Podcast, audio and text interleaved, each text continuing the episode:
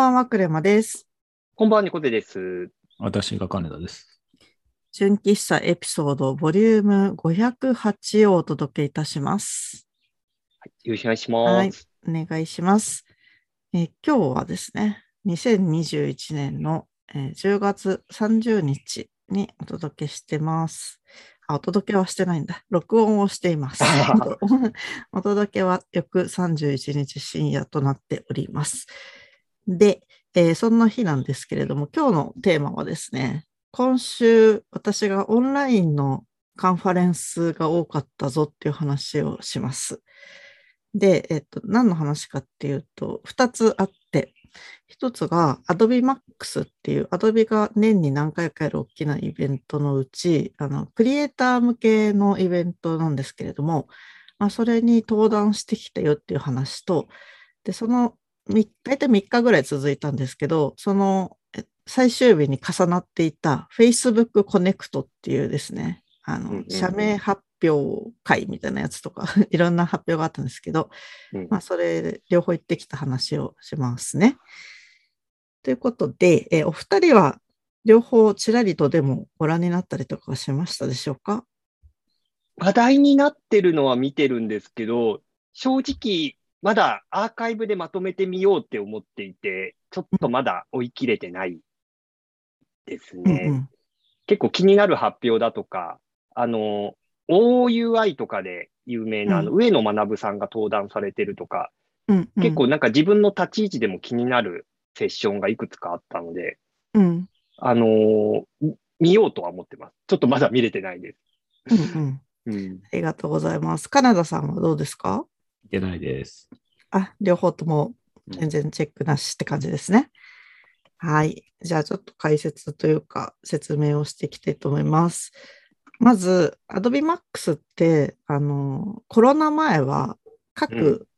地域でやってたんですよね。アメリカはアメリカの本家の Max があるし、日本は Adobe Max Japan っていう枠組みでやっていたりとか、うんあと、えっと、ヨーロッパでも独自開催をしようとしてたらちょうどコロナになっちゃっていけなかったのかなっ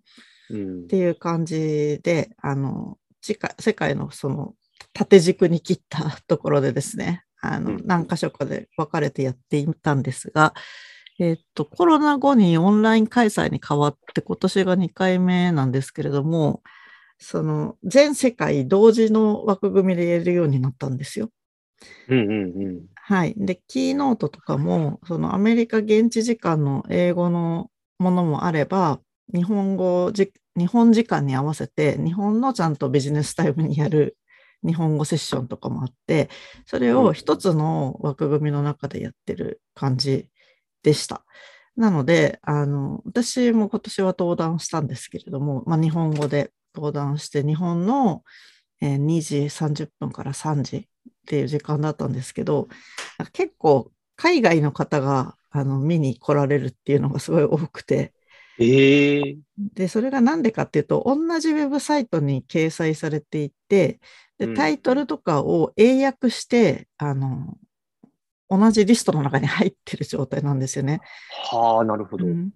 で、なんか時差があるからとか思うんですけど、こう世界を、世界をとか地球を縦に割ってみると、例えばオーストラリアとか、うんうんうん。まあ、あと ASEAN 諸国とか、うん。あの、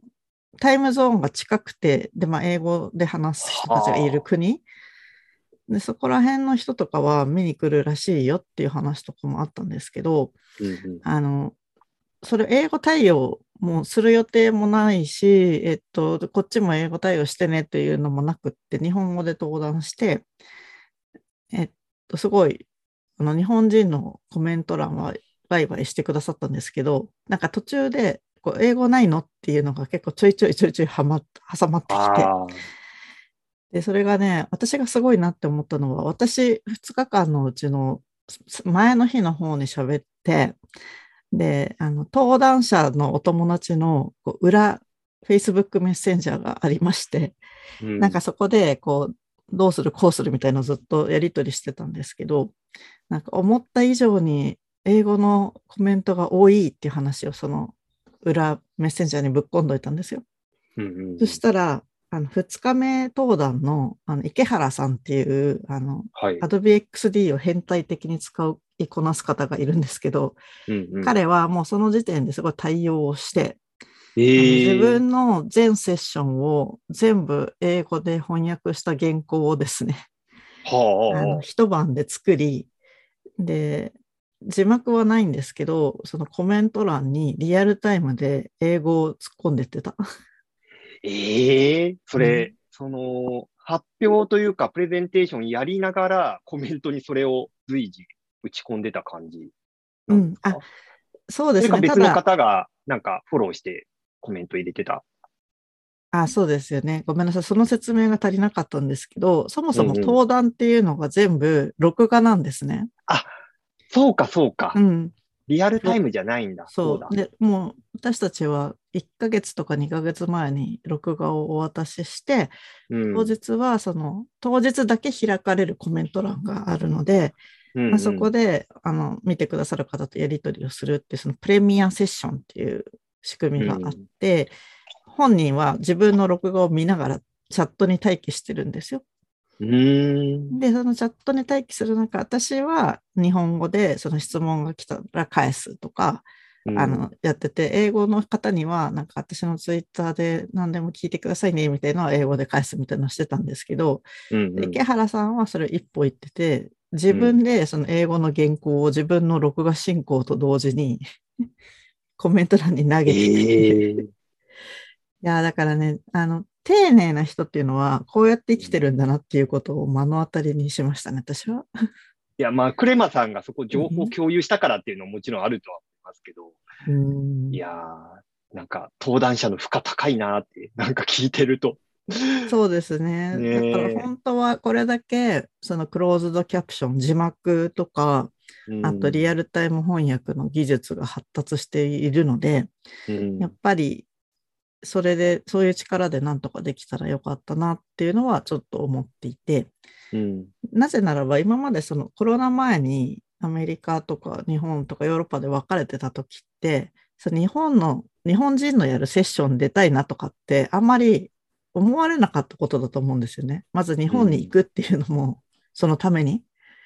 ないだろうし、だけどそのオンラインになって時間帯とかもその一緒のイベントだよっていう枠組みでやることになって、日本人のセッションでもその内容が面白そうだったらちゃんと見ようって思ってもらえる、その舞台に乗って内容があれば、すごいチャンス広がるんだなって逆に私はすごいポジティブに思って、うんそのアメリカ本国のマックスに登壇するのってすっごいクオリティ高くないといけないし、うん。かつ英語の喋るレベルが高くないとやっぱ無理っていう話を聞いたことがあって、うんうんうん。なので、なんかそういう意味では、リアル登壇っていうのはすごくハードル高いけど、このオンラインでテクノロジーの力を借りつつ、うん。日本人でこういう面白いこととか役に立つことを考えてる人がいっぱいいるよっていうのが発信できると、うんすすごいいいんじゃないかなって、なんか世界を近く感じた日だったなって思ってます。そうそう。それで何人いらっしゃるとかはわかんなくて、コロナ前だと、その大きな会場に400人とか集まって、うんその前で喋るっていう感じだったんですけど、あの、オンライン登壇だと今何人見てるよっていうのは出さない仕組みになっていたので、うんまあ、コメントの流れる量であの判断するっていう感じだったみたいで。うんうんうんうん。でもすごい、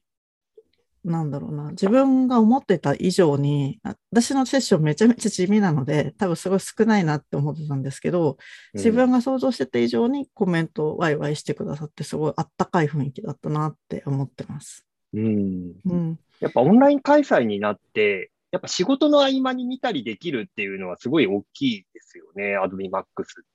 は。なんか、うん。なんか前、そのリアル開催の時って、そのパシフィコ横浜とかで結構終日やってるイメージだったんですけど、うん。やっぱその横浜まで移動して、で、一日もう、あの、有給取るか、会社に申請して、その研修としてうん。カウントしてもらうかみたいなのをしないといけないみたいな。うん。まあ一応そのオンラインでの中継とかアーカイブはあるんですけど、やっぱどうしてもちょっとハードルが高い。こう、一日予定開けなきゃいけないみたいなハードルがあったのが、やっぱ気になる回を、ちょっと仕事の合間にその30分ぐらいセッション見るとか、なんかできるようになったし、うんうん。で、しかも、その海外の、その自分の国以外のところのセッションも、こう、横軸で見るっていうのができるようになっているから、うんなんかそこのこう、ハードルの低さ、いい意味でのハードルの低さっていうのが、なんか、こう、今回のその Adobe Max の開催っていうのは、なんかすごく、なんか合ってる印象がありますね。うんうん。うん。そうですね。だから、あの、コロナワクチンが例えばすごい行き渡ったりとか、あの、うんもうリアル開催いいよって仮に世界がなったとして、うんうん。その後完全にリアルに戻すのかなっていうのは、個人的に思ってるだけだけど、なんかどうなんだろうっていう、そのオンラインも残してくれたりすると、そのうん海外に気軽に行けない人とか、まあ、うんうん日本の中でも別の地方になかなか行けない人っているじゃないですか。そのうんうんお仕事とか家族の都合とかで。そういう人たちのために、このオンラインでつながる便利さ、楽しさみたいなところを残してもらえると嬉しいなっていうのはちょっと思った。一方で、なんか現地でお酒とか、あの、Adobe Max ってすごい素敵なカクテルを作ってうん配ってくれたりとかして、みんなで乾杯とかするのが楽しいけど、うんまあ、そこら辺の楽しさはね、どうしてもなかなかオンラインでは補填できづらいので、うん。なんか現地でもなんかできたりとかしてもいいなって欲張りなことをちょっと考えてみたりしてます。うん。で、話しながらもう一個思い出したんですけど、あの、自分の登壇以外にもう一個やったことがあって、なんかその現地でワイワイみんなで喋る代わりの仕組みっていうのが今年は用意されていて、えっ、とね、ブレインデートっていう名前のサービスがあるんですけど、ほあの、自分で気軽に、えっと、1対1とか、えっと、7人ぐらいのグループを作って、何々について話そうっていうトピックを書いておくと、えっと、それに申し込んできた人たちと一緒に、決まった時間だけそのシステム上で喋れるっていうう。サービスがあって、Adobe Max に登録している Adobe ID を持ってる人かなは自分でトピックを自由に立てれるっていうものがあったんですね。うんうん。で、私はその Adobe 側の盛り上げ隊としてですね、あのん。最大20人までが入れる箱を一回作ってみんなで喋ってねっていう感じであのお頼みされていたので、うん。そのブレインデート上で20人集まれる箱を作って、えっと、Adobe XD の新機能について話そうみたいな感じの、えートピックを立てて、で、みんなで来てもらったっていうのがありましたね。うん。でちょっとズームとかと違って、1回に4人ずつ喋れる仕組みで、他の人は聞いてるって感じなんですけど、うん。なので、こうクラブハウスの画像付き版みたいなうん感じ。うんうんうんまさしくですね。ううん。んで、あの、なんか、あんまり一人の人がいっぱい喋ってると、そろそろ他の視点からの意見も聞いてみませんか？みたいな、えメッセージジが英語で出てくるっていう、なんかなかなか興味深いシステムでした。うんうんなんかクラブハウスにちゃんとなんかこう、話し手のルールが決まっている感じといううか、ん、うん。なんかそこちゃんとうまく話が回るように設計されてる感じですね。そうですね。なんかそれがもうちょっとうまく、あの回ってればよかったなって思って、うんうん告知とかをツイッターとかでガーッと集めるって感じだったんですけど、うん。なんかブレインデート上でもっとこう日本人の人もワイワイできたりとか、うん。きあの全部 UI が英語だったので、うんやっぱりそれでちょっとおって思っちゃう方もね、あのうん。いいたのかなとか思ったりとか、うん。どれぐらい盛り上がってたのか後で確認したいなとかは思ってます。うんうん。うんうん。アドビマックスの方は自分視点からの話で言うとそれぐらいで、じゃあうん。後半の Facebook コネクトの話をしていきたいと思うんですけど、うん。なんでこんなに日程が近いんだって思うぐらい、そのアドビマックスが、えっと、26の深夜から始まって、日本時間で言うと、26の深夜、27、28って続いたところで、えっと、明けて29の深夜かな？に、えっと、Facebook の、まあ、新社名と新しいサービス体系を発表する会、Facebook Connect っていうのがあって、で、それに行こうよって誘われたんですけど、あの、行くっていうのはどういうことかっていうと、その VR の中でもやるっていうことで、えーなるほど。Face- Facebook の中でも普通に平面の動画として、うんあの、公開はされてたんですけど、あの、同時に Facebook の、えっと、Horizon っていう名前の VR、なんて言うんだろう、彼らの言葉で言うとメタバース 用のアプリがいくつかあって、で、その Horizon Venues っていう名前の新し新しいっていうか、今まで使ってたアプリを、えっと、リニューアルしたアプリが、えっと、イベント前日にですね、アップデートがかかって、アップデートをすると、そのキーノートにちゃんと入れるよっていう感じになっていました。うんで、その Facebook Venues っていうのはどういうアプリかというと、まあ、えっと、カンファレンスに VR 空間の中で入れるっていう感じのアプリで、最初にログインすると自分の小部屋があるんですけど、小部屋で身支度して鏡とか見たり、お友達今どこにいるかなとかチェックして、その後、その全世界の人がいるロビーに出てくんですよ、自分の部屋から。うんうんうんそうすると、なんかサーバーが多分複数に何個も立ってて、そのサーバーに勝手に振り分けられた状態でロビーに入るって感じなんですね。うんで、そこに全世界のその人がランダムにロビーにいて、うろうろ。うんうんで、ロビーのこう端に6個ぐらい扉があって、で、それぞれ別のイベントをやってる、あの、映画館みたいな感じですね。えうんあの、シネマコンプレックスみたいに、ロビーに扉がつながってて、中でいろんな世界があるみたいなうん感じになっていて、で私たちが困ったのは、そのランダムにロビー振られるので、会えないっていうのがあって、ああ、一緒に行こうよって言ってたのに。そうそか、そうか。う。で、一応なんかその、事前の、なんていう、説明動画とかあるじゃないですか。アプリ使ってるイメージ動画みたいな。そこでは、なんか友達と会って、コンサートとか一緒に行こうよみたいな感じの動画で伝えられてるんだけど、まず会えないっていうのがすごい、どうしようどうしようってなって、で、Facebook でつながってるから、メッセンジャーで、そのオキュラスクエストの中でメッセンジャーで、どこにいるのみたいのを聞きながら行動してたんですけど、まあ、会える仕組み作ってほしいなっていうのが一つ、すごい大きいこと。うん、で、えっと、そのマーク・ザッカーバーグさんのキーノートを2時、午前2時から聞きに行くって言ってたんだけども、みんな待ちきれなくて、なんか1時半とかに入ってうろうろしてたんですけど、会えない会えないとかやってる間に、なんか絆愛っていうそのバーチャルアイドルのライブうんうん。を別,、別の扉の中でやってるっていうのが書いてあって、うんじゃあ、絆愛行ってるかとか言って、絆愛のお部屋に入ったら、多分サーバーが立ってる数が少なかったのか、4人とも会えたんですよ。おーそこで。で、そこでしばらく喋ったりとか、写真撮ったりとかをしていて、で、写真についてもいろいろあって、なんかその、オキラスクエスト内のアプリって、写真、スクリーンショット撮ったりとか、えっと、動画を中から配信したりできるのが結構普通なんですが、うん。えーっと、そのベニューズっていうアプリが、まだテスベータテスト版取れてたのかな？なのか、そのなんか発表の内容をあんま流してほしくないのか、プライバシーの問題があるのかで、その中中から外に映像を流す手段っていうのが禁じられていて、ええあの、ストリーミングとかその、他のデバイスに、あの、ミラーリングして映すのはできないって言われて、できることが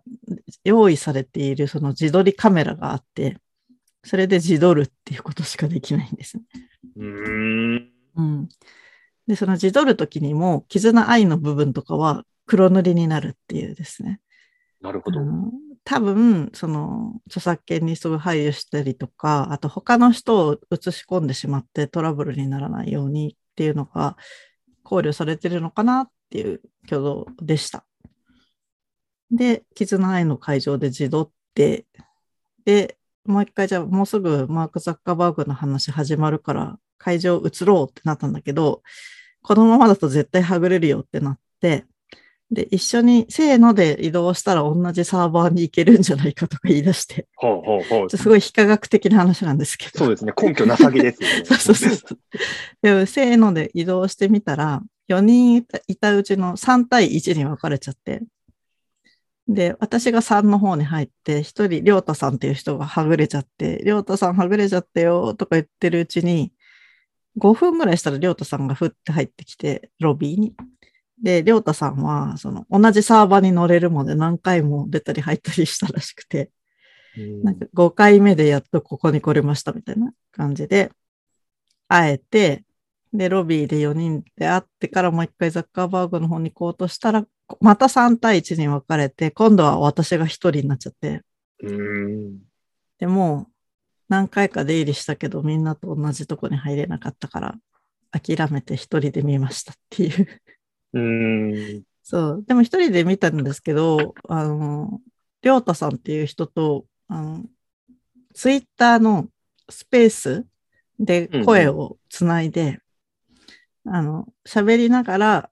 マーク・ザッカーバーグのお話を聞くっていうことをしてたので、完全に寂しくはなかったんですけど、そうか。VR の空間では一緒にはいないけど、まあ、うん別のところで、ね、ツイッターのスペースでは繋がって話はできたって感じ。うんうんうん。そんな感じでした。で、その、つつまり自動的にみんなが振り分けられて、うんなんか、超巨大なスクリーンがあるところをみんなでこうベランダから取り囲んで見るっていう構造の会場になってて、中が。うんなんか2階席と3階席だけあるコンサートホールみたいになってるんですよ。1階席はなくて。うんうんで、なんか期待してたのはそこに、そのマーク・ザッカーバーグのアバターが出てきて、うんあの、スティーブ・ジョブスみたいに真っ暗なステージに一人で立って、なんか喋ると後ろにパッてつくとかっていうのを想像してたんですけど、まあそうではなくって、その巨大スクリーンにの中に映ってる、平面として映ってるザッカーバーグさんをみんなで見るっていう。ああ、そこはもうリアルザッカーバーグがそのスクリーンに出てきてみたいな。うん。それがすごいなんか惜しいっていうか、うん。あの、v、VR というかアバターで出てきてほしかったなっていうのはちょっと思ったんですけど、なんかね、その、まあ、Facebook 改めメタっていう名前の会社に変わったんですが、うん。今後はメタバース、つまりこう 3D の空間の中で、あの、インターネットを通じていろんな人と会ったりとかコミュニケーションするものをすごく会社として推していくぞってなっている発表だったんですが、なんかこう、VR チャットとか私が今まで何回かこの番組で喋った仕組みとは思想が違って、なんかそのリアルの世界にその VR をプラスオンして混ぜてあの使っていくとか、うん。そのアバターもすごい実名ベース自分の容姿に似せて、それが例えば今からバルセロナの友達のとこ行こうとか、今から香港の友達のとこ行こうみたいな感じで、このうんなんていうの？リアル世界の中に移動手段として VR を、VR というか、えーアプリケーション、テクノロジーの力を使うよみたいな感じの思想だったんですね。うんだから Facebook の思想というか、リアルな人間関係ありきのその拡張って感じですよね。なんかその VR チャットの、なんか全く別の人格というか、VR チャットの人格とかではなくて、あくまでこう、クレマさんであって、うん。こう、違うキャラクターではないみたいな。うん、うん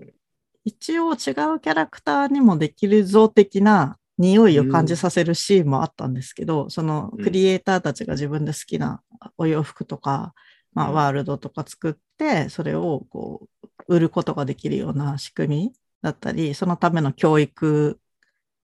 プログラムとかも用意するよみたいな話もあったんですけど、なんか一応見せられた映像としては、全然違う世界の中にみんなで集うっていうよりは、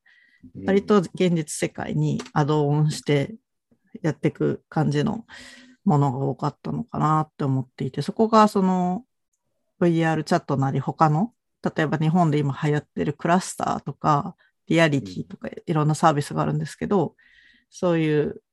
違う世界に入っていくタイプの